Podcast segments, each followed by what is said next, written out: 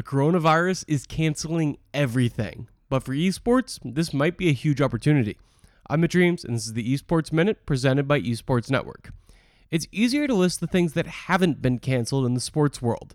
At this point, basically the XFL and NASCAR haven't canceled events. The NBA, NHL, MLB, NCAA, UEFA Champions League, Formula One are all suspended or canceled. Same with events in golf, tennis, running, cycling, rugby, and more sports.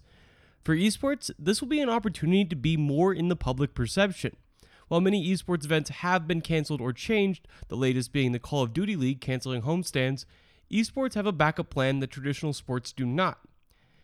As all of these sports leagues are canceled, the League of Legends Pro League in China is actually starting back up by going online. Call of Duty, Overwatch, Rocket League, and CSGO events are all moving to closed studios or online based play as well.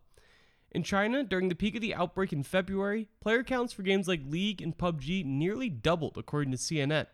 That trend could now be going worldwide.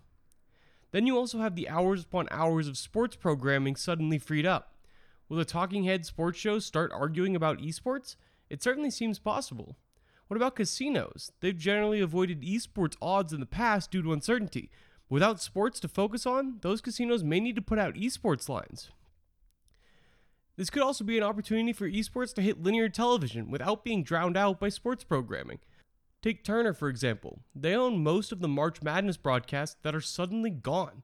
ELEAGUE could help them fill the gaps with Rocket League, Dota, or Call of Duty events. We're in an absurdly uncertain period right now, and no one knows how it will all shake out.